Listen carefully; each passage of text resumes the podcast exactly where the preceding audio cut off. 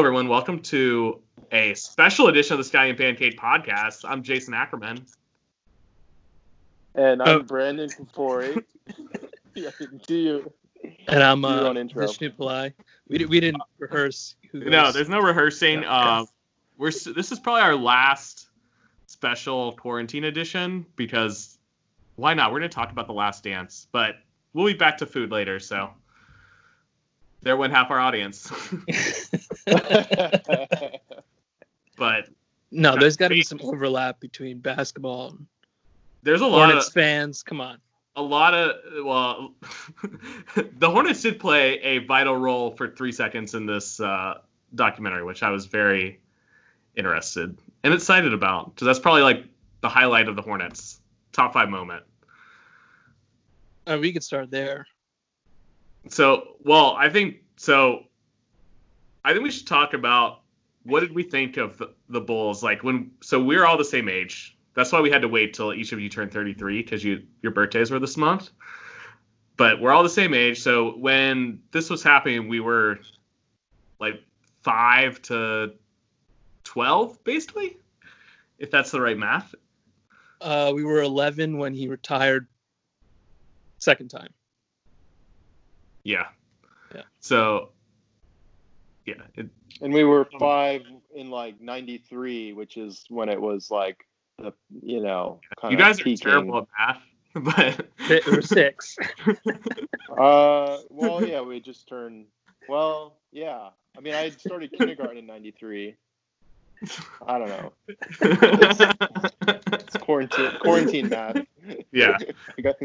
um, so we were So this, six. but but this was like peak when you like just come into sports and like start learning stuff. Like yeah.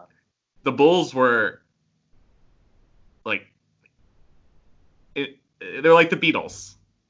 Yeah. we- For our generation. So what what are your memories of the Bulls as it was happening when you were between the ages of five and thirteen? Uh, well, I'll go first. So I'm from New York. I'm a Knicks fan, and so I grew up the Knicks being actually pretty good and going up against the Bulls a lot. But even then, I still was obsessed with uh, Jordan, and I loved Jordan, even though he killed the Knicks, because he was just like that mystique of like the best player in the world. Unlike you know Reggie Miller, who I hated. Um, so it was definitely different comparing the, uh, and i think it's because of my age i think if i was older i probably would have hated jordan more when you're a kid when you're that young and you just kind of you watch jordan he's just like he's like from another planet you know Hmm. so i don't remember i don't remember what my first memory of uh, jordan was i don't i don't really i don't remember the first three championships i'll be honest um, I do kind of remember the baseball thing. Mhm. And actually, I remember his dad dying because that was a big thing when it happened. It was like on covered on Sports Center. Um, so that might be my first memory, like maybe him winning his third championship, and then soon after his dad dying, and then him retiring and going to play baseball. But yeah, throughout the whole time, I I, I loved him, and I also kind of like secretly liked the Bulls, even though the Knicks are my first team. Hmm. Yeah. Yeah. it is interesting. We're all from different. We were all from different places, but like experienced that same thing as kids. I was. I grew up in Boston or outside Boston, and I actually wasn't the biggest basketball fan as a kid. I liked baseball. That was my sport, but I loved Michael Jordan and the Bulls. Um, and probably from around the time I was like four, um, just through childhood. The picture of first day of kindergarten, I'm decked out in like Jordan stuff. Like I, I begged, I fought with my dad. I begged my dad for those sneakers, and like he just didn't believe in, you know, and they were. stupidly They're hundred bucks. I like, yeah, like in 1993. That's like, I don't know, eight hundred dollars today. I, I mean, it's that, Your your connection's like, going in and out on you know, us. obsessed and like it. Yeah. He- He's been watching. Branden's been watching too many videos. Is it still kind of skipping? yeah, eh, you're fine now. Keep going. If you go in and out, we'll just keep talking. We'll edit this out. Yeah, anything's possible. Um, so you know, I just I just like really loved him, and then um, I remember my dad uh, just to bust my balls would root for Charles Barkley and the and the Phoenix Suns, um, like back in 93, 94, and like um, you know, I just remember like you know that part of it, and we would watch the games, and I oddly never really watched a Celtics game as a kid. I just would watch the Bulls and root for Michael Jordan, and and it, it was interesting because it like we were then in '96, we were nine, ten years old. Space Jam came out, like yeah, Space had- Jam was huge. Like that was. Yeah. They kind of glossed it over in the documentary, but Space Jam was. I mean, was- definitely, definitely my first CD, hundred percent. it was one of the first. I was gonna Fly like an one of the- eagle, Space Jam. yeah, Uh, R. Kelly. yeah, I- I believe I can fly. believe I can- Song- the most beautiful poetic song. That's the first I, I, I like learned how to play piano just so I could learn I believe I can fly. Um, that should be your ukulele theme if you can edit one in. Too hard.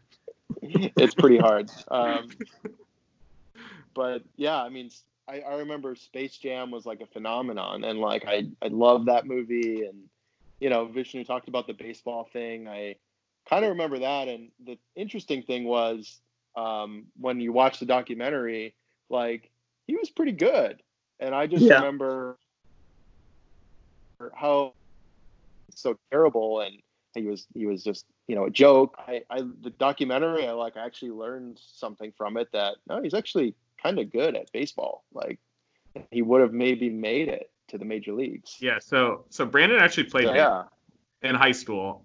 So and Michael Jordan was basically our age when he came back. So like it would be like Branden right now going to double A. Like yeah if you were if you were put into double A right now, like could you make contact with the ball? Would you get hit in the face? I know I would. yeah i i i was barely i was they didn't allow me to hit in high school because i was not very good i was i was um i mean i uh i was a pitcher and i was pretty good as a little kid but yeah right now there's the you know i, can barely do many things i i would uh i would struggle in like a company like softball tournament in fact we had a a pickup game last summer. Like we played uh, one game, and I pulled a hamstring uh, running around third base. Like Hey, you made it to third base. That's pretty good. I hobbled home and then cried. But it, you know, the, the the guy obviously what you took away from the documentary is like if you didn't Jordan was like a freak of nature before like he- he made me appreciate. I don't I mean we're all kind of competitive people, but I just don't relate to that level of competitiveness um, that he just brought to like Yeah, it's like I will kill you no matter what, and like I don't care about friends or relationships. It's like I want to win at all costs, and well, that's it, it, basically a yeah, psychopath. I, I I didn't. I mean, I think. Yeah. There's a lot. I I just took it to like when he was gambling with the quarters, or like I love the story about how he'd play in the back of the room with uh, in the back of the plane with Ron Harper and Pippen for thousands of dollars, but then get bored with that and come up to the front to ask the guys who were playing blackjack uh, for a dollar a hand, like, "Oh, can I play with you?" And they're like, "Why do you want to play with us?" And he's like, "I want your money in my pocket." Is what he would say. Like, so just, guy was nuts. Um, but it was just, I don't know. I thought just overall like amazing to like spend 10 hours watching that and like I actually thought I knew a lot of the story and I didn't. I learned a lot from it. So, yeah. So what was the what was the thing that you guys will go with Vishnu that you didn't know? What was like the biggest shock of the documentary? Uh, biggest shock. Or biggest Well, I don't know if it was a shock, but it was something I just didn't. I'd never heard about at all. Was his relationship with uh, the security guards? I thought that was great. That was a great part of the whole documentary, and his relationship with Gus and him being like a second father, and that footage of just like playing quarters and like basically like that guy with that ridiculous perm. I know. Yeah. I saw a Uh, thing someone read someone did a little write up on it. He died like a few years ago. The guy with the perm. I forgot his name. Yeah. But even like the level of comfort that he had hanging around Michael Jordan at a time when the guy was one of the top three most famous people in the world, but he's just like joking around with like that level of of like friendship they had was great. That was a pretty cool thing to see, which I'd never heard about any of that stuff before. Yeah, I think for me the biggest thing was early because I obviously we all know the championship years, but the years before that, I didn't really realize he was kind of seen as someone who couldn't win a championship because that seems crazy now.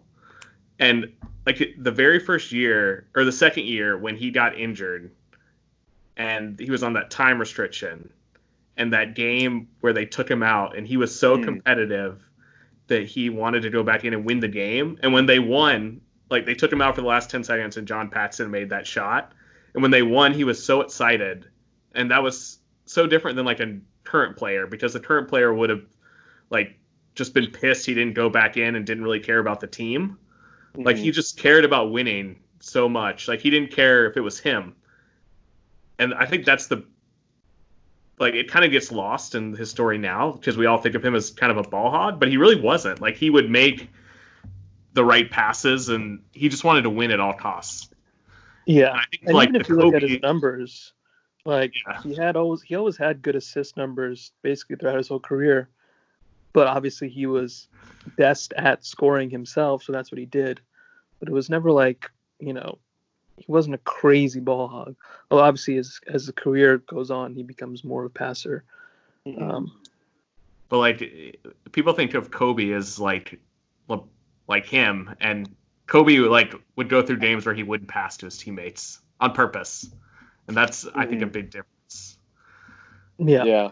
And I also like in the 90s and we kind of lived with this. Like we had him and Tiger Woods kind of right back to back, but like people who just didn't lose. Like it, it's we don't have anyone like that now. Where like people just didn't lose. Like there was no way Michael Jordan was losing, and everyone knew it, and they could be down two to the Knicks or whatever, and he was like, no one thought they were going to lose the series. That's that's Yeah. my biggest memory from the '90s is be like, he's not fucking losing, like no matter what. And Do we you have any like- memory yeah. of him actually losing to the Magic? Because I don't. I mean, I remember so no. so uh, Space Jam came out the year after that, right? Like he had filmed it the the year yeah. right after they lost to the Magic, I think. I remember him losing to the Magic, but I remember thinking like, there's no way he should win because he literally just came back from baseball and hadn't played. So that was kind of like everyone gave him a pass for that. No one. Yeah. I I don't. I was too young to remember like if that was shocking or not to lose, but I don't remember it that way. And then like the next year when they came out and won 72 games, like I remember going to Hornets games, and I actually specifically remember like we would listen to the radio on the way to the game, and it was like the last game of the season, and they were going for like 72 wins or whatever, and they were just like having a conversation about it was like they were going to win so many games, and like Mm. there was no doubt they were going to win the championship that year. Yeah, I don't. It's weird. You guys remember them losing? I don't either. I, I, I like. I remember. Uh, I remember remember being interested in like the other players, but I don't remember like the specific games. Like I more like would watch baseball, I guess, and remember like those. But I, around Michael Jordan, I was like just like so like fixated and like just really love the Bulls. So Yeah, you don't I mean, that really so yeah so long. you don't really remember like some of the series were pretty close. Like I remember the Utah Jazz series being close, but it, also just thinking they all kind of blur together Yeah, because you knew he was going to win. Right. But that you never thought he would. Yeah, exactly. But just it's crazy because in the last six championship, they really did almost lose there. Like he brought them back from the Like brink. the Knit, well, the Knicks and the and Indiana were really the two that were the closest. And I don't remember that Indiana series at all. But that was kind of they did kind of limp towards the end. But you never at the time you Mhm. never really thought of it that way. But when the looking back, it's like yeah, they definitely could have lost. But I don't think Michael Jordan was going to let them lose, no matter what happened. Like he would have Yeah. found a way. And the thing with the Indiana team in '98, and Reggie Miller mentioned it. He's like, you know, we were the better. I still think we were the better team. I mean, they were on paper a better team. Like that team was stacked with Mark Jackson, Chris Mullin, Reggie Miller, Jalen Rose, Rick Smits, like Dale Yeah. Davis. The team was like one through eight Mhm. better than the Bulls, but the Bulls had Pip and Jordan, which was their one and two. Yeah, and it, it and also the Bulls like it wasn't like they had great teams. Like it was a big drop off after Scottie Pippen. Even like Rodman those last two years, he was he had done a little bit too much cocaine in Vegas.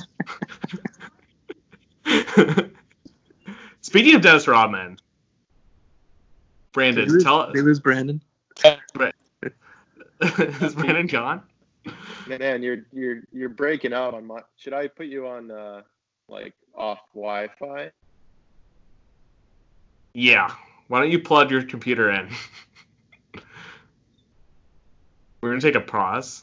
This, this Take part a break. Hey We're gonna guys, edit this out. hey guys. There we go. That's much better. I don't know. I I keep it keeps freezing on me.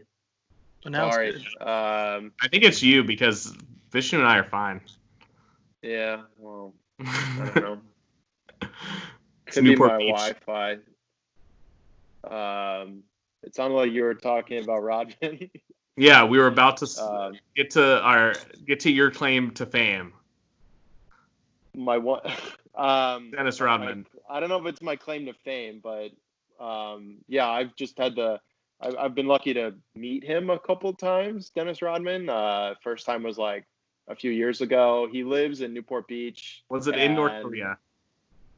He was he was talking about North Korea the both times I met him. Um, the first time he had this was in a bar and he had a little flip phone, and he was everybody. I either I said something or my friend said, "What's up with that?" And he said, "Oh, this call this is uh this gets a good connection to Australia, this phone." And I was like, "It's totally bananas." And then he's like, he was he was drinking, he was you know with these people. I don't know what he was doing, but apparently, I don't know if it's totally true, but he's been like kicked out of a lot of bars in the area, and he's not allowed. But he was so nice, like both times. The second time I met him, I was at an open mic, and he walked in while I was on stage, and like I acknowledged that he was there, and I said, you know, oh well, give it up for Dennis, and he just walked on stage and took the microphone, and he was smoking a cigar, and um, I stood next to him, and he gave a whole speech about what he did in North Korea, and he he want he wanted to communicate that he felt that he had done something, and that he said white people had taken credit for it, white men, because it was around the time that like Trump was saying he had made friends with Kim Jong Un, and uh, it was just fascinating. I this is weird, but I remember I touched his back, and it was the most like muscular, like crazy. The guy's in still in incredible shape. Like, um, just just wild. So that was really an experience um, to meet him and like he, I don't know, people give him like he's misunderstood and the media paints him in a certain way. Um, but he was like so nice. Like that time, the other time, he's actually made appearances at other comedy shows and like I wasn't there, but he showed up at this show and did the same thing. He kind of stole the microphone, made a speech, but then he gave everybody like hundred dollar bills after. Like just Did you get a hundred dollar bill? I wasn't there. I I heard about it. Like he just made it rain. Um, so I, I I don't know. Like it, it was really cool to meet him, and then seeing him in this documentary, like it's easy to kind of forget. Like the guy was like just so dominant on some of the greatest teams in history. Like so, definitely lucky that I got to like meet him. I totally forgot that he dated both Madonna and Carmen Electra, and was ma- he was married to both, I think. And I feel like Carmen Electra to our age group, that was like I remember my friend had a Carmen Electra poster in his room when we were like 16. Yeah. And, and that was like the he was like the coolest person I knew. Like my parents would there's no way they would have let me put a Carmen Electra poster up in my room. Yeah, she that- she was us, and is yeah. beautiful. Yeah. She still looks fantastic. and, and yeah, um, she's 48 and like looks great. This is off topic, but when you get a chance, I don't know if you've seen Yasmine Bleeth these Uh. days, but she has not done so well. so maybe after you can Google it. it's another night, '90s legend. Yeah. Yeah, but yeah, Carmen, because she was MTV, so it was like her, Jenny McCarthy. yeah. For our generation, was like Yeah. Like who would be? It would have to be like Ky, Kylie Jenner. Kylie. That's how old I am. Kyrie Jenner. Kylie Jenner. Kylie How old are have to be one of the Jenner chil- children. That would be like the equivalent. I guess they're kind of Yeah, No, I but guess they, so. but she It's was tough, like though. more. She was more famous than that though. Carmen Electra. It just she was. She was on Baywatch, right? I think so. Yeah. Was she? Um, she was, yeah, like just so popular. And I love that story about when they were in Vegas and Michael Jordan came to their hotel room. And she she was like hiding, like just just those little stories were, I mean, really, Yeah. really. Cool. I love how she said that sh- she didn't realize like it was the middle of the basketball season when he went Yeah. to Vegas. So I I think so, I saw somewhere like the actual what happened was that Jordan came to his room, but it was in Chicago. He had Oh, come back from he didn't go to Vegas, which would have been crazy. oh, Um, but that's what it sounded like on the documentary. But he they were like in his apartment in Chicago, and then Jordan came and Carmen like hid behind the couch. so it's still a great story. so funny. Yeah, there's I, I love I don't know if you saw that video of um uh the, the Billy Corgan from the Smashing Pumpkins telling the stories about when he would hang out with Rodman in the 90s and I guess he would go to the games and um during the Jazz uh series he he and Dennis took a private plane to Vegas in between one of the games and and like Dennis would just stay up all night and then fly back on the plane, go to practice, and then he said that when they got back that that second time, Dennis was like, "Oh yeah, let's go back to Vegas again before the game." Like it just just insane, and he would play great, like on no sleep. He would, you know, be be out and then practice and then be focused for a game. It's just like obviously not a normal ability to have that. I mean, I I, I would just Yeah, he collapse. he's a different type of human. Yeah, he was Yeah. he was a total different kind of athlete, even different than Jordan, because I don't think Jordan could do that. Even that I don't know. It seemed like Jordan I've definitely could heard stay stories out. of him like drinking like 40 beers and then like going to play a game the next day, like insane. I insane. can't believe stuff. how many cigars he smoked. That was something that I took note. I didn't know he was like It was in every scene he's having like a cigar. yeah. It's weird that like because today's athletes definitely don't smoke cigars. I could be wrong, but LeBron's not smoking a cigar. It's like they were smoking and then like drinking beers Yeah, right after the game. Like I know. that Well, I definitely think- is not happening now. when they won, they would. I remember like when they won 60 games or something, they they had beers. But Yeah. yeah, I don't know. Well, yeah. Used to- Now LeBron like doesn't drink wine for the playoffs and stuff like that. So obviously they weren't doing anything like that. Yeah. Well, when LSU won this year, and like there's famous pictures of all of them like smoking cigars after. I thought that was kind of like weird because you don't think of athletes as smoking like that, but apparently cigars are big. You think of like Babe Ruth in cigars, and I feel like it's a baseball thing when that's what I think when they win the World Series to have them. Um, but Yeah. I guess it you know it makes sense. Like it, you don't inhale it, so it's not bad for your lungs. You know, even though it looks like a tobacco product being inhaled. Um, you know, I, I if you're gonna have any kind of uh, you know anything like don't have cigarettes, but I, I, I it makes sense. Dr. Yeah. Sorry, And- guys. And in the case, well, actually, in the case of uh, Jordan, he's like really into cigars. Like, there's a video you could just find on YouTube. He's like getting interviewed by Cigar Aficionado magazine, Yeah. and he's just like, you can tell he knows a lot about cigars and like different types and how they smoke differently and have different tastes and stuff. It's like it's like an actual hobby. Yeah, the ones he was having in the in the footage were all like Cohiba, which are like the nicest Cuban cigars. So doesn't surprise me. His wife is Cuban now, right? Yeah, and he mentions that too that she's Cuban and he's he's never been to Cuba but he wants to go with her and like it's like a thing but he hasn't gone yet apparently. Air He'll- he'll get there one cigars. the other thing I thought was really interesting is how like I knew he was into golf, but he was like super into golf. Like he like after they won the championship, he's like, it's still light outside. We can get some holes in. Yeah. That was super fun to watch. yeah, I really uh, I love that story Wait. with Danny Ainge when he yeah. they before I don't know was that in '89 or eight- I think it was Oh, he was 86. '86? Because that was like that was like the best Celtics team, and he scored. Right. That was like his coming out party when he. And I, I don't see. I didn't know that part of the Jordan stories. that was we weren't even born then. But how he scored 63 or however many he scored in a playoff game against the Celtics. That would be like that'd be like if, if Zion scored 63 points against the Lakers this year in a playoff game.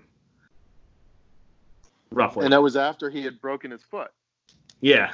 Yeah, yeah, yeah. That was that was fun. Just that that and again, like the way he would gamble on the golf course and just the energy the guy had, like and all that stuff. And Vishnu was talking about how he was like so kind of cool with with the security guards, like just the fact that he had to be on all the time, you know, and like just the way he treated those people are like people wanted a photo. He was like really funny and like just cool. And I, I don't know, like Yeah, again, I agree. super crazy. Yeah, I love the the French guy, like the very first episode who asked for an autograph. He was like the tailor or somebody. Yeah. putting on his microphone and he's just like he's like can i have your autograph and Marjorie like no yeah, like if it's a, if it's the wrong situation, he like sort of shuts down and stuff. But but he was always with kids though it seemed like with kids he would normally do like sign autographs and stuff yeah, I found in general he was. I mean, he's. I guess he's always been charismatic, but I thought he was way more charismatic than I ever really un- understood. Watching yeah and, ten well I i episodes. agree. something different too like now social media we have access to all these players like basically every day but back then we had none of that and they were there was a mystery around the famous athletes like that because you basically only saw them at the games and you'd see like random pictures in magazines but nothing you didn't know what they were thinking all the time for sure. And and he still got super famous um, without any social media. Like he's he's more famous than anybody is today. I mean, LeBron's arguably one of the greatest ever and huge, but like I don't know. Maybe if I were a kid now, I'd I'd you know, be fixated on LeBron, but like, I don't know that it got to the level of Michael Jordan. Um, no, definitely, ever, definitely not. You know? Yeah, Michael Jordan's on another. Michael level. Jordan, and I, I mean, I'll just, and I'm not, maybe I'm biased, but like a Tom Brady, like the six, you know, winning six championships, like and being so dominant for so many years, um, like that's that's the only comparison I can sort of think of. But even then, it's not. You step outside of New England, and everybody hates Tom Brady, and everybody hates the Patriots. So you really can't compare. But you would Michael recognize, Jordan, like, you would what? recognize Tom Brady in the U.S. But I just think if you go overseas, like, since football isn't, a, like, everyone yeah. knows Michael Jordan All everywhere the in the world. Yeah. Yeah, I think now you can only compare Michael to soccer players, I guess. Yeah, like a Neymar yeah. or a like Messi. Ronaldo. But then even Ronaldo is not as famous in the U.S. You know, so it goes the other way. Yeah. But uh, I think you can only compare Michael to people that are not even in sports to really like get a good comparison, like like Madonna or like Michael Jackson mm. or like you know that level. Beyonce. Yep. yeah, like the modern day Michael phenomenon. Yeah, and he was just the other cool thing about the documentary was how how he wanted to sign with Adidas, and you think of him as the Nike guy, like he put Nike on the map. Like Nike was nothing then, and just how how he went with Nike, and that's that was fascinating to me as a business student, like we all are, how we all went to Stern. Do you guys remember that Kobe signed with Adidas when he first started? Yeah, I do remember Kinda, that. Yeah, yeah. And then he switched. I mean, I guess it didn't work out. he didn't. He couldn't really make Adidas pop, so he just went he went to Nike. And now everyone yeah. goes to Nike. I mean, I don't, it's I can't even think of any at, at, like basketball players who are Adidas. Like Derrick Rose. I think it was Adidas. I think yeah, I vaguely remember he had Adidas shoes. Yeah. And it's kind of I was talking with Branden about this, but how Steph Curry's with Under Armour and just That's doesn't right. get he doesn't get the like if he was with Nike, they would they would be doing commercials and all these like crazy things to really promote him. Mm-hmm. And they just they're just not as good as Nike is just genius at their commercials and just making you seem cool. Like the Spike Lee commercials, the fact that Spike Lee did, did commercials in the 90s with Michael Jordan is just pretty cool. So well, smart. that was, I mean, that was like genius marketing for the 80s, yeah. especially. They're so ahead of their time in that sense. Because, like, Spike Lee was famous because he did do the right thing, but mm-hmm. it was not something that most people even thought about doing. Like, oh, like take this black director who and like try to market it to like mainstream suburban America, and it and it worked. It was genius. Yeah.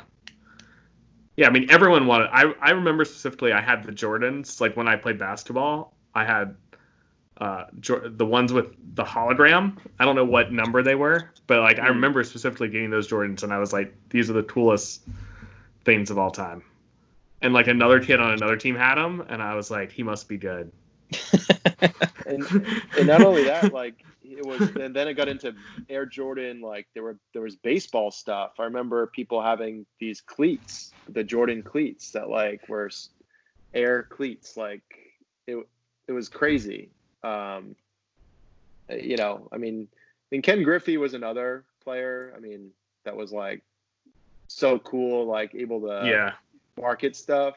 Again, though, I think Nike had just like a big thing to do with that. I mean, they're just clearly like way ahead of everybody in how to like make you like you said, make you look cool, make cool things, and just like they just pair with the right people, and then not only that, I mean, just push it right. Like, yeah, they they get the greatest player ever, but then they made really cool shoes and they got like you said spike lee to direct a commercial like it all kind of came together yeah the other and thing a, is like you couldn't go like you couldn't go online and buy the stuff. You had to actually go to the store.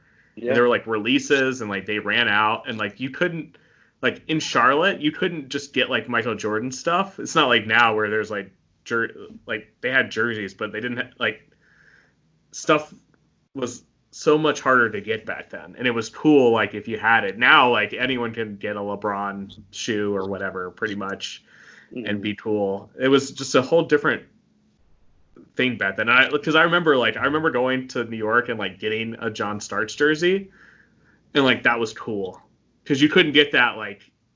I here. see. You couldn't get it online, right? Yeah. Yeah. And Uh, like, speaking of John Starks, jersey. I had a John Starks poster of the dunk, which I think uh, like Sue Bird talked about it in one of the short things for the Yeah. documentary. It's it was called in New York. It was called the dunk, and like he's dunking over like Horace Grant, and like not really Jordan, but Jordan's in the picture.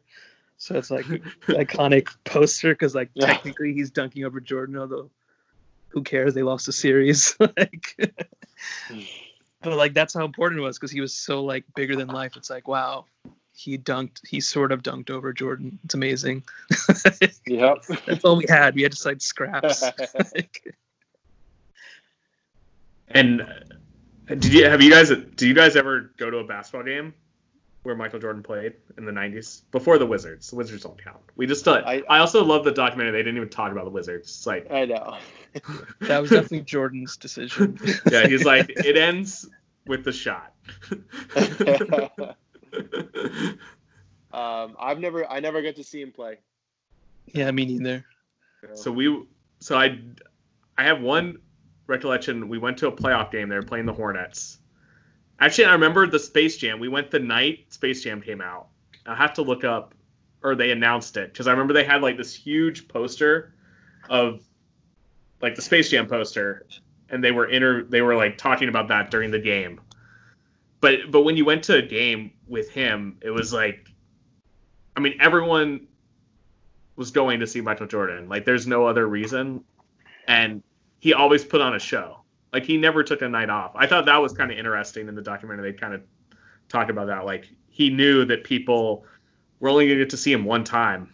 Like, Mhm. he would come to Charlotte once or twice a year, like these places, and he always wanted to put on a show and like didn't want to lose no matter what. We just people like because they've kind of figured out now in the NBA like the regular season doesn't matter. You want to rest, and Yeah. and it was so much. It was just so different back But- then. I mean, it's interesting because like I think he was just so competitive and constantly looking for things to like motivate himself, which is like his gift. But then it was so smart because when you treat every game and every play like that, it only made people love him even more. Like he never would disappoint people, so it just elevated his brand even more. But like, with, had he kind of gone at it from like a business-minded perspective and gotten more caught up in like you know the sneakers and all the endorsements like he he took advantage of that stuff but he just kept like focused on playing which is like so smart and like just helped him i think make this business. I mean the guy's been retired for what almost 20 years and i think jordans are still bigger than ever. Like it's it's insane. Yeah, Yeah, yeah. I mean, it's it's a whole separate brand now, Jordan Yeah. brand, which is crazy.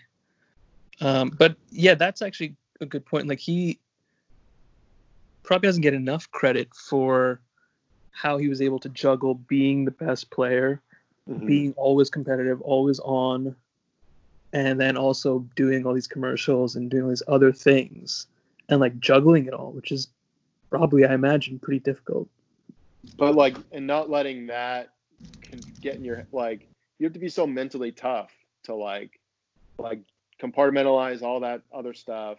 The guy like is on a big hollywood set for space jam and he's i didn't i love that story about him having those pickup games flying out reggie miller flying out all these players to play him on the lot. They built him a basketball court. He used that summer to get back in shape while making this big movie. Like he could have just with his talent, he could have just made the movie, done some workouts, and he would have been pretty good at basketball, but he wanted to be the best still, and like that only like made him more famous. Like it just it just go when you look at it that way, it was really interesting. Yeah. And the other thing was like it wasn't about he didn't want to be famous. Like he wasn't like there wasn't like an ulterior motive. Like I think in today's culture and in today's sports, there's a lot of posturing. There's a lot of players Yeah. who like do stuff like they'll post something on Instagram and be like them working out because they want people to see that they're working out and they're like yeah, look, I'm so like dedicated. It was never about that for him. It was just like, no, I'm just like, I just want to be the best, and like, I don't actually care who sees it, or, you know, this could be a secret. Like, I don't care. yep. Yeah, it's interesting to think would I don't I regardless of whether he came up in today's world or back then, uh, it'd be interesting to like how would it be different today with social media? I think he was so special that it just would have added to his brand, but it is interesting um, that today like players have that tool. Some of them it's it's useful, but a lot of times, yeah, it just it either hurts them or yeah, they're they're using it like you said, like there's an ulterior motive to like like kind of show their workouts, and it's like I mean, just cut the bullshit. Like you know, it's just Yeah. going back to him. Guy just wanted to win. I I I, I don't know. It's just so fun to watch that. I think. yeah, I think you- he. Yeah, go go ahead. ahead, Jason. Well, I was just thinking, his generation, like he basically taught the current generation how to deal with the media. Because if you look, like he basically retired that first time because he was just fed up with the media and all the pressure, and he had won everything and wanted a new challenge. And I think that like the LeBrons have learned from that, and they kind of grew up watching Jordan. And when he in 2003, like the only thing you can say LeBron's really done wrong was the decision. Like he, as far as he's handled the media, it's been pretty amazing. hmm Yeah. So I think if it was reversed and like Jordan had come up now, I mean, he would be even better with the media. And he, like, he was very smart. He knew what to do, and he kind of like had. He would just do like a, Ahmad Rashad interview every week. He'd, he'd have he'd had a, a podcast with Ahmad Rashad. Yeah. That's Awesome. probably really true. He would just have a Yeah. podcast with Ahmad. like how like how LeBron has his uh, barbershop, whatever it's called, that I've never watched. But but actually, if, I think if you wanted to speculate how Jordan would be in today's world with social media, I think he'd be more like Kobe, which is like Kobe was his you know protege, and Kobe didn't really use social media that much until after he retired. I think Hmm. before he retired, before 26, uh, 2016, he wasn't like a social media guy like LeBron was. He just kind of stayed off of that and just Well, and Right. is Michael Jordan even on social media now? You know what? He's not. I, he's, he doesn't have an Instagram. So I think he, His his companies do, but he doesn't. He doesn't yeah, I think he would have just. He doesn't need one. He, would- I, no. Yeah. That's why I think he would have been more Kobe than LeBron. I mean, if That- he would have, and if he was playing now, I mean, he would have played. I mean, he, he played till he was 40 anyway, but he would have played till he was 45 in Yeah. today's with the modern technology, and it was it's so it's less physical now than it was then. Yeah. He would have. I mean, he would have been a even point. crazier. But you know one thing that you know obviously they didn't talk about the Wizards, but uh, I went back and looked at the numbers, and like he was pretty good on the, on the Wizards. Yeah, Like, his, his numbers, numbers were were, like, he just Twenty five and five, which is like really good. I mean, he didn't shoot that well, but otherwise pretty good. And like he was old as hell. yep. Yeah, he just couldn't Yeah. carry a, he couldn't carry a team then on his own. Like he was pat he needed s- somebody else. Like I think it would have been kind of interesting to see him and Scottie Pippen and like if he would have let Scottie Pippen kind of take over Hmm. more stuff. That's the other okay, so I totally did not know the Jerry Krause story. and it's just unfathomable to me to that they would just won the championship and just it was over. Like they didn't try and defend the title. Yeah.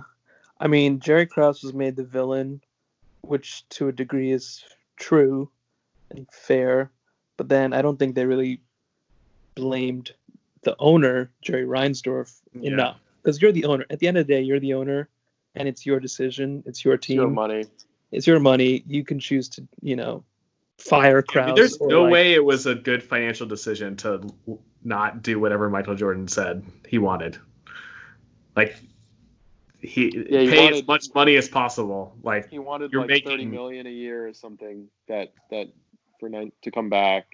Um, but it probably like I remember when A Rod negotiated with the Yankees, they they did the math of like, well, we're gonna you, you're gonna pay him this, but the money you're gonna make from the TV revenue and the the tickets, like that's this is just a good business deal. And I feel like if they had done the math for Jordan, which they probably did, it would have penciled out. So for sure, because I mean, you know, he's gonna be on every national TV as much as possible. yeah, He's gonna be deep into the playoffs, so you're gonna get that playoff revenue. Like, think about how much merchandise and like the brand of the Bulls then was so like the Bulls were the coolest. Like that Yeah. music, the intro music. No. Gives me chills to this man. That I should have had that episode when lined they up. Played the whole thing. I I I love that. Oh my god! Like, yeah. like that was a- mu- so. Do you guys remember Jock Jams? Of course you do. of course. Yes. That was I think it was Jock Jams three or four had that song, and boy did I listen to that a lot. and, that, and the guy's voice.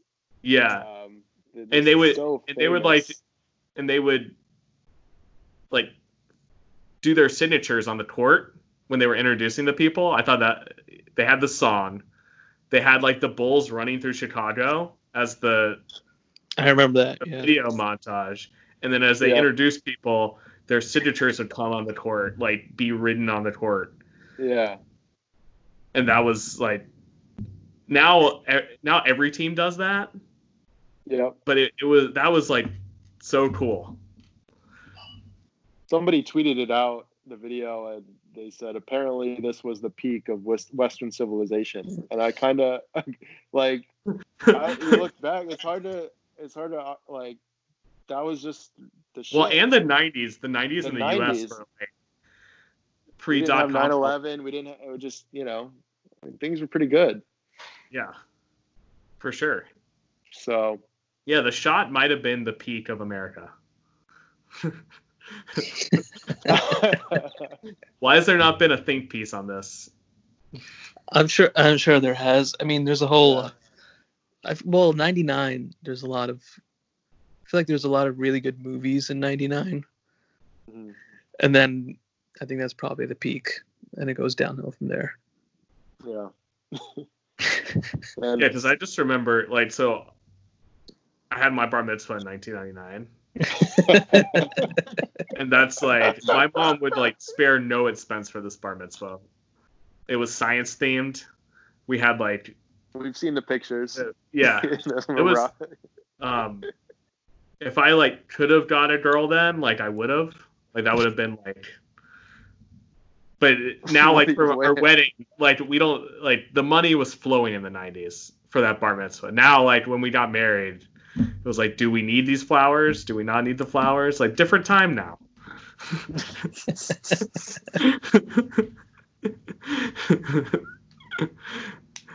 Yeah, it's just a simpler time for sure. I mean, uh, I, I I don't know. I just looking back, it's um, like like that video of, of the the in, I just the first episode when they I think it was the end when they played that like that Yeah. whole intro in the entirety. Like I was like, oh shit! Like yeah you're pumped up Yeah, so pumped. I was up ready to go. I mean, I also I'll just say this: I don't have cable, and I have ESPN Plus, but it wasn't available on streaming. It wasn't available on Netflix. I had to jump through hoops to get like to watch this. I got my sister's Xfinity password to to like, and then I, I was stream because I wanted to watch this so bad. It's the first time in like a few years that I've been like, oh, like I kind of miss cable. Um, so just the fact that like the interest in him is still like so huge, like it's it's crazy. And now that I heard they're making uh, these other last dances, I forget it was Tom Brady, I think might get one. Um, so Yeah. there's going to be a bunch of. I hope they make one on Tiger Woods because that would be the one I'd want to watch. Yeah, that one, exactly. Uh, that's the only one I think would be comparable. Yeah, Brady's Yeah, just Tiger not that Woods- interesting. I think his like he's not as charismatic. He's not as he's he's kind of annoying to, to listen well, to. Tiger, and Tiger Woods I'm is a fan. charismatic. Like what came through, and like Branden said this, or Vishnu, his charisma. It's like Yeah. he carries a room. Like my, Tiger Woods is not like that. Like Tiger Woods was the greatest golfer, and like in yeah, it kind of was right after this, like his 2000, like 99 2000, when he won all four majors. But he he didn't give it. He wasn't like Jordan in an interview. Like Jordan, Jordan that I didn't Jordan's remember that. funny, so funny, and making jokes with like, you know, they'd have like retarded kids come to the game after, and he would joke. He knew how to handle himself and like yeah, he was and, cool. Like like Tiger Woods was a nerd. He was like, and that kind of led to his downfall. Like he didn't know how to talk to women. And he was just super famous, and he like fucked every woman alive. I hadn't heard that, but that makes sense. I, I hadn't actually thought about that. Yeah, I mean, he he, was such a. He's yeah, nasally. He's just kind of like emotionless on camera. He does, he's just so focused on on well, and winning. his dad Um, was like, it- what what was also interesting about Michael Jordan is he had like a really good family. Like yeah, his parents were good. It seems like he had like good siblings that are all doing pretty well. And Tiger Woods was like, his dad was freaking batshit. like forced him into golf and like, you're not gonna meet women playing golf. I mean, I guess you could, but yeah, just like the practice and like driving around and yeah. it's a whole different. yeah, Tiger Woods' dad is more like uh, Venus and Serena's dad, Mm. like that sort of sports dad. Whereas Jordan's dad was more like general disciplinarian, but didn't actually push him into sports. You know, it's just something that he just got into.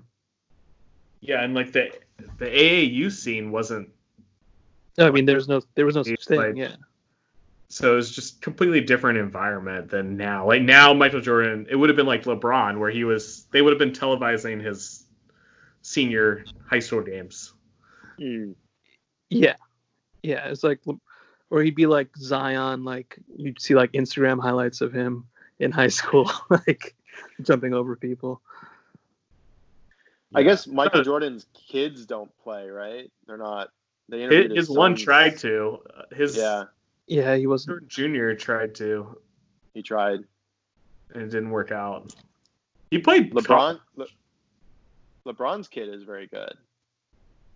Yeah, he's a. yeah, it's a it's a wait and see with him. He's still Yeah. pretty young, or nobody's really sure. Apparently, he can dunk, but nobody knows if he can actually play that well. Otherwise, Yeah, I think having like your dad be LeBron or Michael Jordan would be it's like pretty impossible. difficult. Yeah, it's really tough for for those type of. Like I feel like Kids. you're better off being like how Kobe had girls.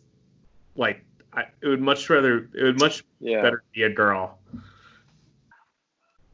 that's a good point. because you could kind of do your own thing. Like even it, she, Kobe's daughter's into basketball. Like you could still do basketball, but it's kind of you're not going to be compared to Kobe in the same way. Like everyone, Michael Jordan's kid was like, oh yeah, that's Michael Jordan's kid. Like he's not that good. like the expectations. Like every time he missed a three throw, like his dad's looking at him like fucking loser. Yeah, I mean, or yeah, it's, it's the problem is that if you're the, if you're the son of such a good player, like I was Steph Curry's son of Del Curry, who was But Del Curry wasn't like the yeah, he was player. just a basketball player, professional, but like, you know, nothing crazy. There's tons of guys like Klay Thompson, RJ Yeah, I- Barrett. I think it can work, but I don't know. We haven't seen a superstars kid make it that I can think of. like, if you um, I guess John No. Thompson was pretty freaking superstarish Who? back in the day. Mike Michael Michael, Mychal Thompson. Yeah. Yeah, Oh. I guess so. but he I wasn't. Gary on- Payton Jr. Mm. made it to the NBA. He's not very good, but yeah, so did Glenn Rice Jr. and uh, Tim Hardaway Jr. Like they mm-hmm. were good. yeah, yeah, they made it, which is like an achievement in of itself. it's crazy. I mean, I, I just think of like how hard that is and like the comparisons and then when you get anything maybe as a kid like making a team there's got to be like people talking about you behind your back and saying Yeah, for sure. you know you got this because of your dad and uh, it's just got to be like super hard to like deal with that um, but you also have one of the greatest players ever to You don't have to worry about money. That's for sure. to, about money or like I'm sure like if he's a good teacher, you know, he could teach you stuff and make you better. But yeah, I wouldn't want that. That's a lot of pressure for a kid. Well, good thing our parents were professional athletes. Yeah. Uh, Yeah. do you do you guys want to? You guys have any thoughts about pizza, poison pizza? oh, oh, yes, I did want to talk. Okay, I have a. This is what I don't understand if this happened. It seems like after it came out, there's been a lot of uh, questioning of the story. But if you're Michael Jordan, you're the most famous person in the world, and you order a pizza, like a, you're not going to order it under your own name. That would be right, which he didn't. like, right, it's not the story. but the story is the guy found out it was his pizza somehow. No, no, no. They knew because obviously you're in Salt Lake City, so everyone knows where the Bulls are staying.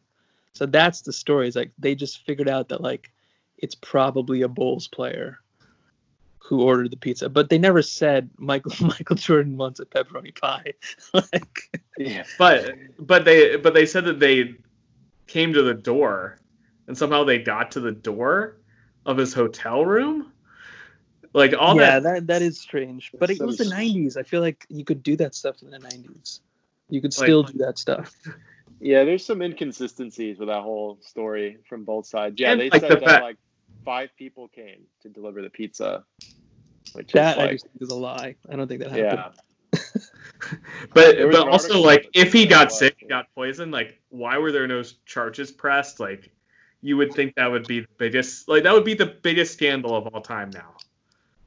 Like if someone poisoned LeBron James the night of a finals game, people would go insane. That Well, would- I read after that it was a Pizza Hut. that- Yeah. So I you don't know what if that's true. Like maybe afterwards he had some kind of meeting with them. I I, I got to think he's ruthless. He didn't just like let it slide. I mean, I'm sure he has a grudge to this day, and will try to destroy their company. You know, like. he- Well, that's what I'm saying. Like, he would have he would have gone ape shit on them. Like he would have he would have bought dominoes and just like destroyed them. but he did win the game. So like that's like he's won, and it was this motivation for him, and it was all these things that kept coming up. Like he needed ways to motivate himself and challenge himself. So he plays a game with a flu, scores 40 points, and they win the game. So maybe he kind of like if he had lost, maybe it would have been different. But um, I, I, don't thought know. in the documentary the the insinuation because that's what they're doing. They don't actually say it, but Yeah. they basically all insinuate that it was he was poisoned on purpose. I just think that's ridiculous. There's no proof of that. I think it was just a bad pizza. You order from Pizza Hut in Utah. I mean, you get what you ask for. like, yeah, like at 10 at night, you're the last. But it seems like it'd be really hard to because a pizza is like cheese, sauce, and like cured meats. Like it's not like you're eating a salad. because I got poisoned at Weinstein freshman year, food poisoning, the Weinstein salad bar, and uh, I never went back to that salad bar. I'll tell you that. I haven't had a right. These- salad since. if you leave food out long enough, it's easy to get sick from it. So I'm sure that's It could have been like in bad expired ingredients. yeah. know? Yep. Yeah, I mean the ingredients of the Pizza Hut back then. I mean they're not good now, but they had to be worse then. And like think about it, like they get the call that like, oh, it's Michael Jordan's pizza, like let's let's fuck with it. Like what what do they have? Poison?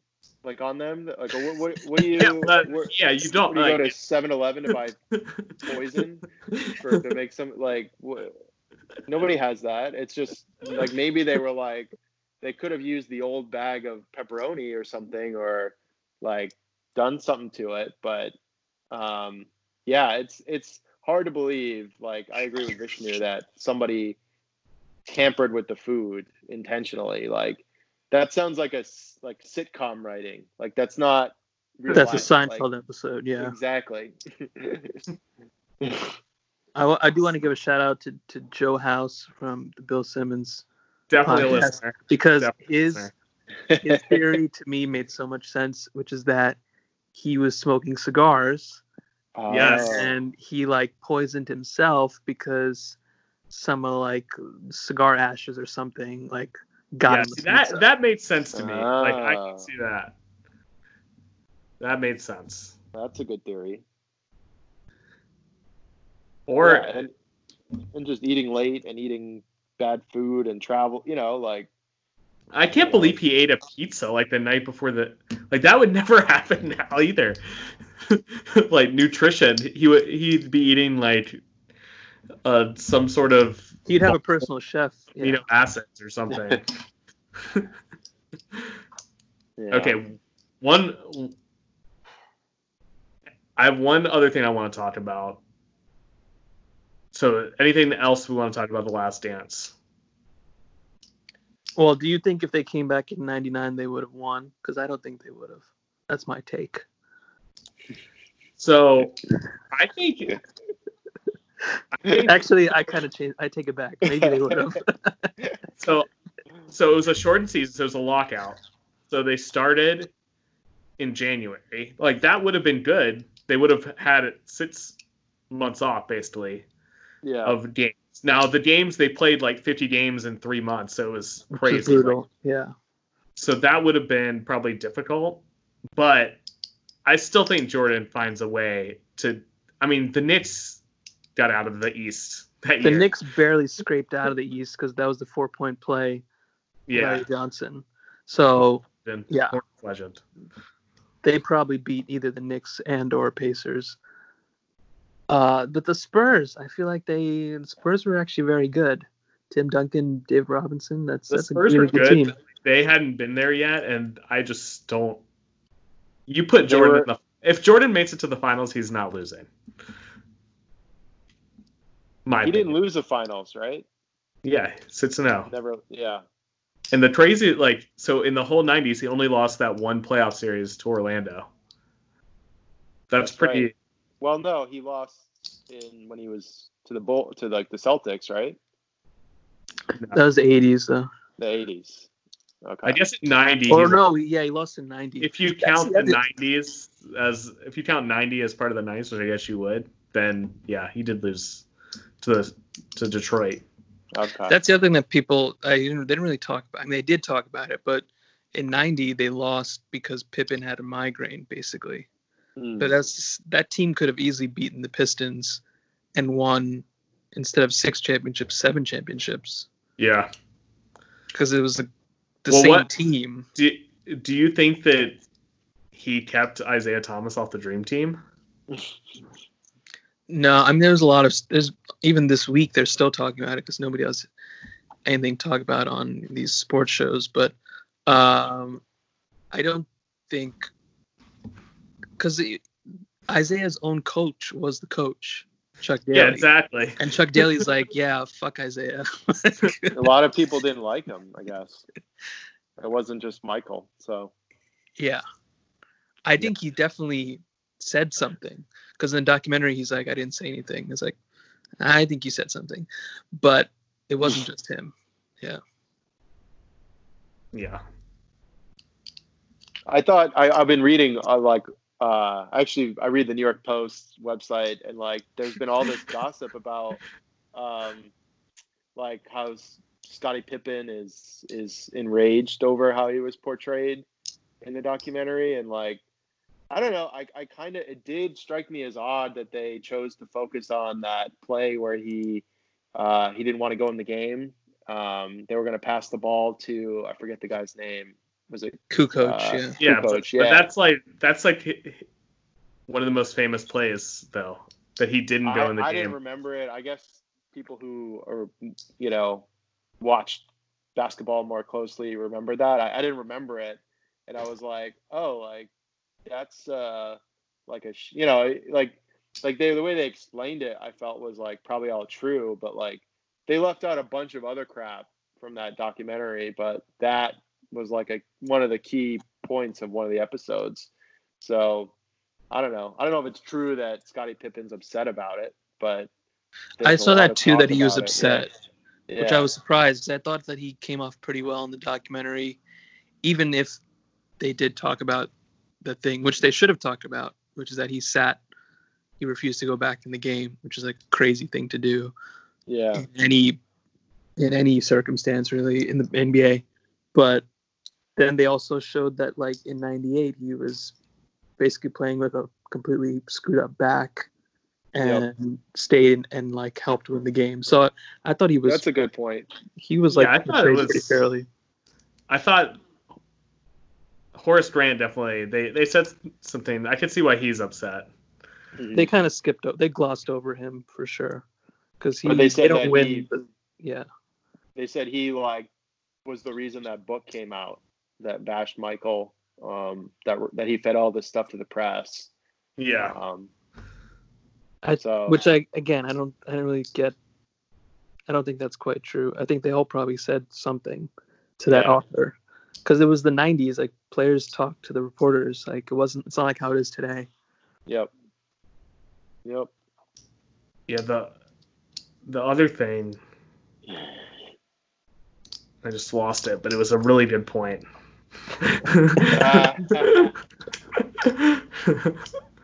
oh, Phil Jackson. Okay.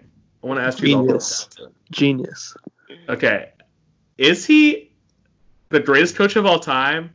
Or is he just like a crazy ass lunatic who says weird things that like somehow makes him the greatest coach of all time?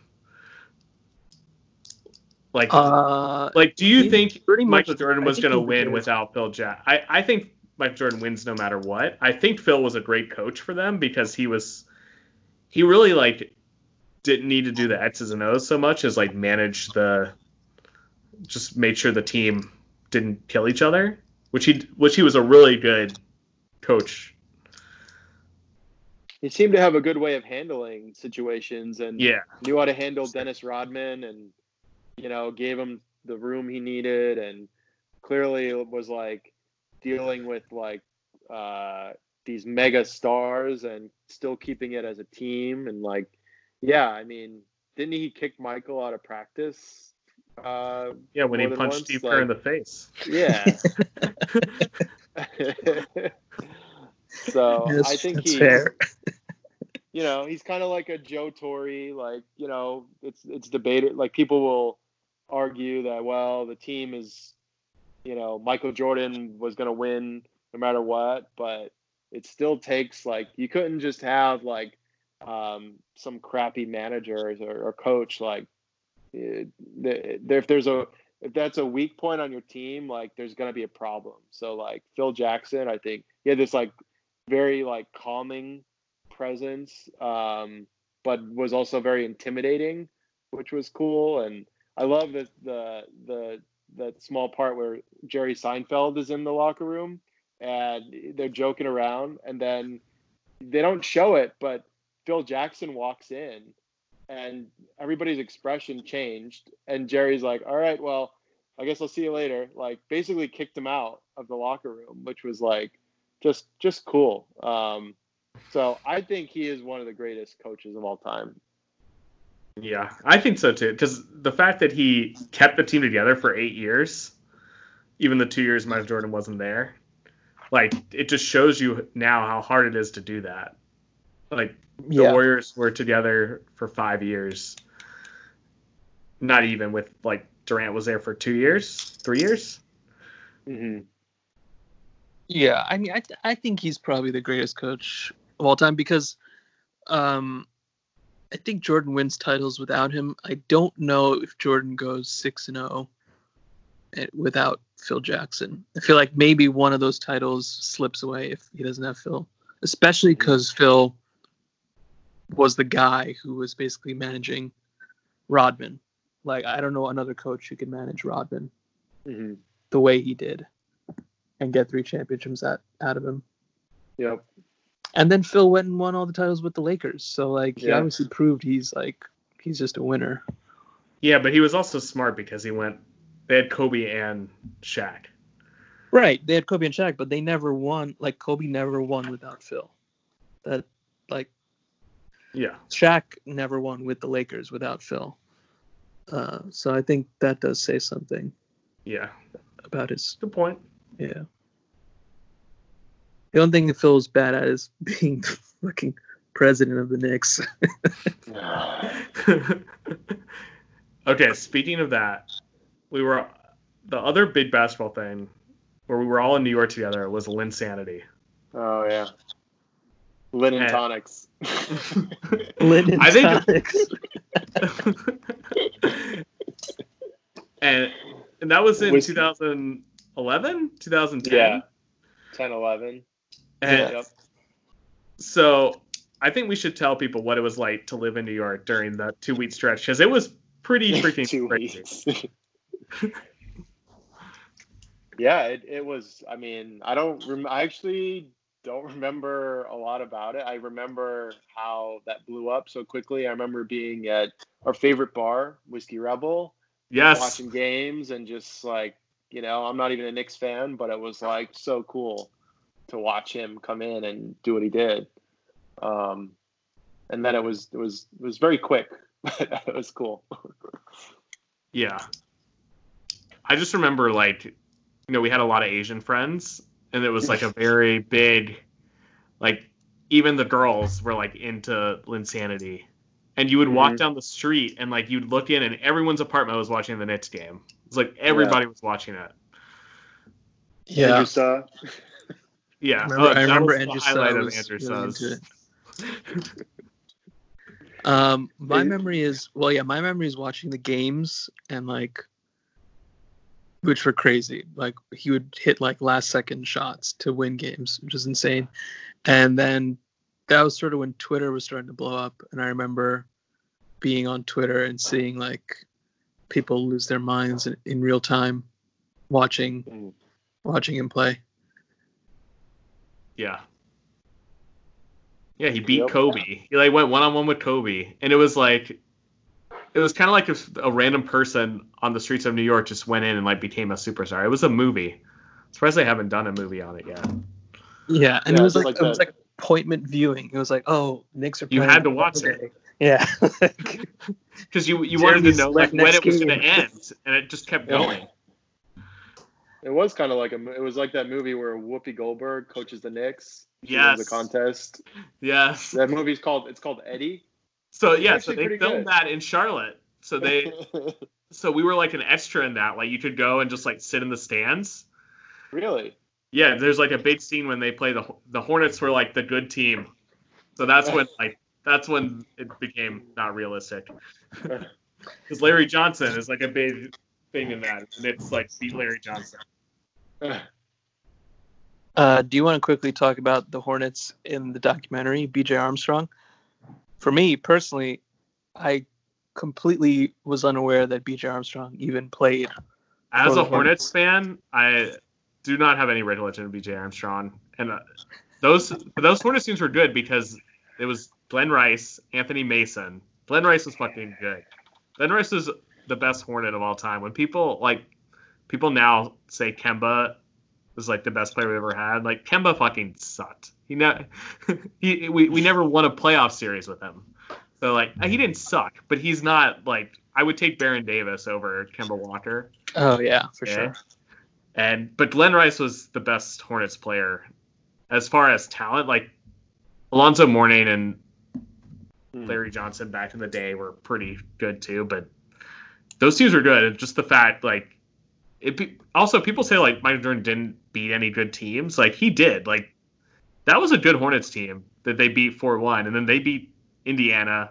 Like there were good teams in the East then that he had to go mm-hmm. through. Yeah. And the Magic, which is the team that he lost to, the next year he swept team was he, just, like, freaking he destroyed them. Good. Like look at, like the young Shaq years, like he was fucking dominant. I'm dropping that Shaq? a lot. Yeah, like if you look Yeah. at Shaq, he was so skinny but so Yeah. big. He he was really good. And Penny, like him and Penny Hardaway, like Little Penny. How could we forget Little Penny? Great marketing there. Yeah, I remember his his sneakers and he he was yeah super. he Like, was like, like he was like Gary right Payton. under Jordan to Yeah, me. Like yeah.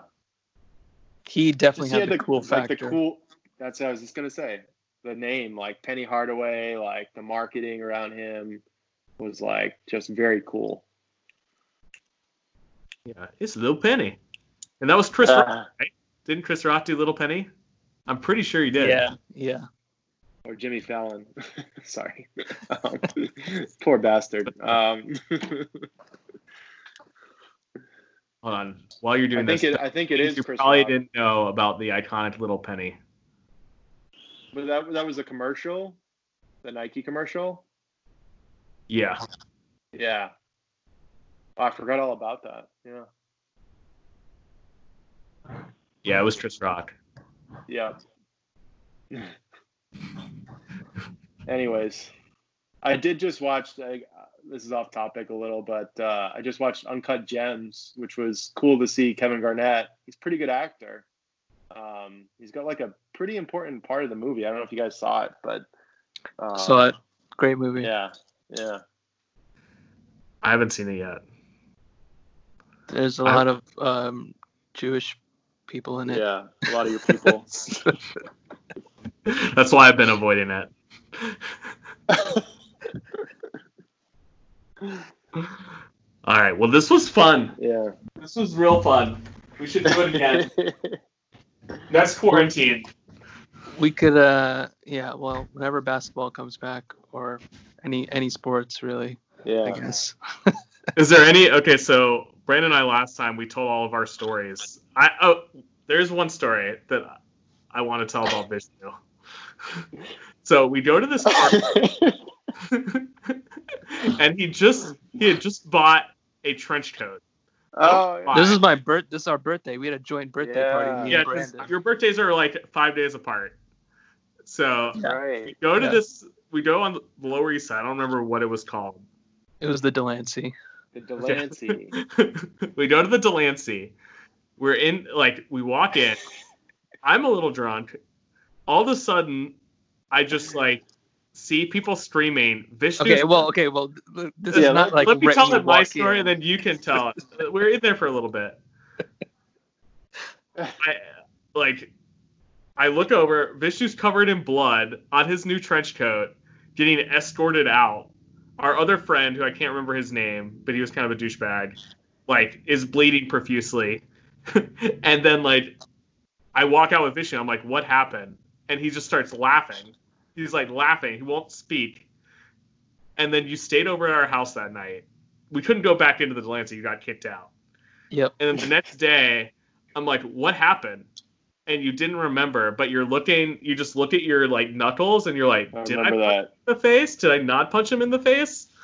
I just remember it was all over your new trench coat that you bought that you were like, I'm going to return the next day. Yeah, so I threw out that trench coat. This is a great trench coat, but I threw it out because I never washed it. Um, my recollection is I actually don't remember a lot of it, but what happened was because I pieced it together. Uh, it was a joint birthday party, me and Branden. We were there for a while at the Delancey, and it was like later in the night, probably two or three. And that's what I don't remember. And then I remember there was a fight, and I sort of like got in the middle of it or tried to break it up. I did not punch anyone. Because Vishnu's not a fighter, so this was very surprising. I was trying to break up. The fight. I got kicked out. Yeah. and then I was cursing out the the bouncer and like all that Yeah. stuff. And then I was probably again I don't remember this, but and then you uh, took me back to your place and I was laughing apparently. Um, the next morning, I get a message on Facebook from a girl that we went to school with, who's thanking me. She's thanking me for saving her friend's life or something like that. And I was like, "What are you talking about?" and she's like, "Oh, you broke up uh. a fight. Like Teddy was getting gonna get beat up." Teddy, that's who it was. Teddy. Teddy. And he had these huge like glasses like Branden's wearing. Yeah, and so he probably- Teddy had gotten punched in the face. He got punched in the face. There was blood everywhere, and then that's when I broke up the fight. And then I got kicked out. That's what happened. Well, I remember the next morning you were like a you were like a hero. I remember I don't remember a lot of that night, but I remember you looking at your fists like very cinematic. Yeah, I was like, way, I was like, bitch, you you fucking had fought discovered somebody your, and like, won. superpower. Good times. Wow, the Delancey. yeah. Haven't thought about that place in a while. I doubt that's still there. Well, so I'm Uh, I'm definitely scared to go.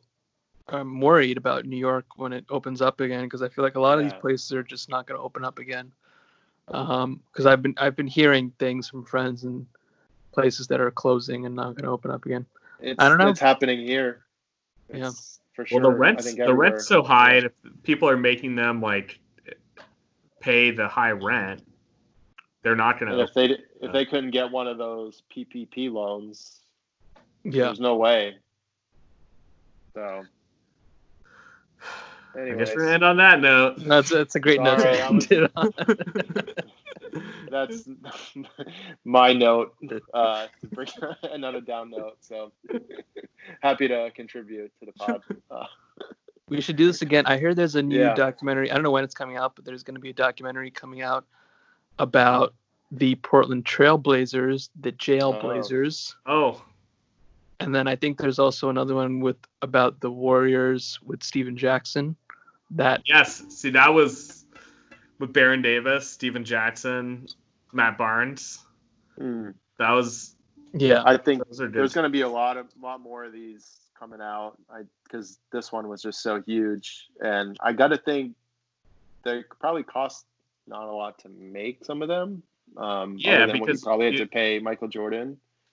Um you just videotape i mean it's this one was archival footage. Yeah, yeah they just had all this footage that they were sitting on for years. So yeah i think they're probably gonna have um, some other ones coming out but this one was so cool because it was like there's nothing else to compete with so when the other ones come out like there'll be sports again so it won't i don't think it'll be like like Yeah. unless the tiger woods one or whatever they make another one that's good But they'd have to like get Tiger this. Woods. Like the cool thing about this was Michael Jordan was candid and was just like he, he didn't sugarcoat anything. he's candid and he's an entertainer. The guy's like actually so funny. Like Yeah. he just knows how to handle himself. Like the you know? faces he made watching those videos, like the Yeah. Isiah Thomas, he saw him talking. He's like bullshit.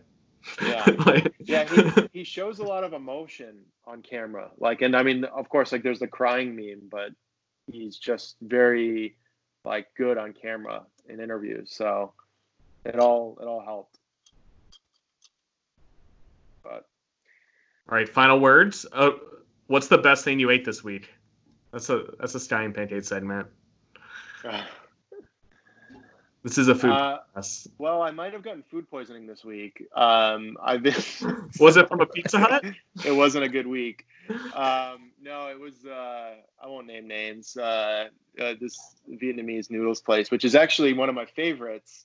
I get these like garlic noodles, but I don't know. I think because I've been cooking a lot of my own food and like I don't eat out ever.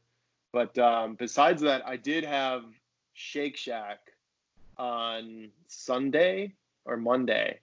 There's one in Long Beach. Um, so that's been probably I've had it a few times since it opened, and it's so good. A Still my favorite. Yeah. Um, I have no outside food to share with you guys. I haven't. Vishu's been making food. Like I've been on making a lot Instagram. of food. He's actually That's an good. Instagram food celebrity. You should follow his. Uh... So um, I've saved it as story as highlights on my Instagram stories. Okay. If you guys want to check it out. All right. Um, I do have another one that I'm gonna post soon, which is I made sambar, which is a traditional South Indian sort of uh, vegetable stew or sauce, I guess you could call it. That came out actually pretty good, even though Nice. it's not the easiest thing to make. But so I'll post that soon. So that's probably the best thing I ate this week. That's beautiful. Okay, Are so you tell us the where we can. recipes too? Yeah, I post like the step by step sort of Oh, okay. as I as I make it. I'm like tape. I'm just recording myself as best Nice. as I can. Really cool. So Branden, are the com- are the comedy shops opening back up? Comedy shops. Uh, I Were they- okay. I were they let, selling I've, I've comedy? turned into my dad. I've officially turned into my dad like this week. I'm just like yeah, Kyrie, this is your second. Uh, Ky- Kyrie Jenner. Kyrie Jenner, comedy shops. You know what I mean. Like your your mom made me do a comedy do a do a comedy skit for us at your wedding. I almost crap myself. Um, your mom will always scare me, and I mean that in the most loving way. Um, She scares. Yvonne's still terrified of her. Shout out to Terry. Shout out to Terry. She's the best. Um, no comedy. There's one guy who's running an illegal open mic in Long Beach, um, who's uh, protesting the stay-at-home order. Um, but other than that, nothing's happening. I heard though around the country, people are starting to do spots in, in Texas and Salt Lake City. Things are opening. Um, I don't. I don't think I. I I'm not in a hurry. I, I if I got it at an open mic, um, I'd I'd be angry at myself. it's not worth it. I, you know. So You had a linen tonic and got COVID.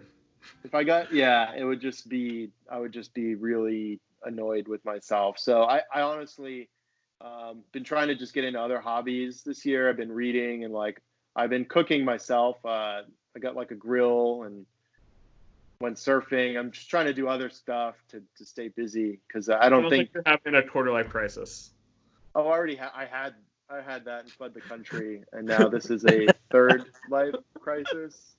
I'm doing well. I'm good. I'm actually. I don't know about you guys, but like feel good uh, as far as like rested and like my you know the fact that I cook more of my food is a big change. So in a weird I think way, it's been good. It's like it's been healthy for me. A healthy think we period of my life. For me, I was too busy. Like we were doing too much. And it's really Yeah. forced you like you can't really do that much and it's forced you to like enjoy life a little bit Yep. been good in that way Yeah. I'm drinking a lot less. I Yep. Basically, don't drink.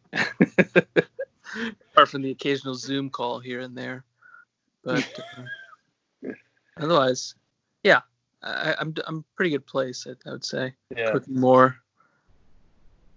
yeah the oh. cooking is is it, that's huge like to have time to do that and learn how to make something new so that's cool that you're doing that all right tell So- tell us your instagram handles if you want before we go where we can follow you to i'm at kfoury with two o's k-f-o-o-u-r-y And uh, I'm at Vishy F Baby, V I S H Y F Baby. Uh, yep.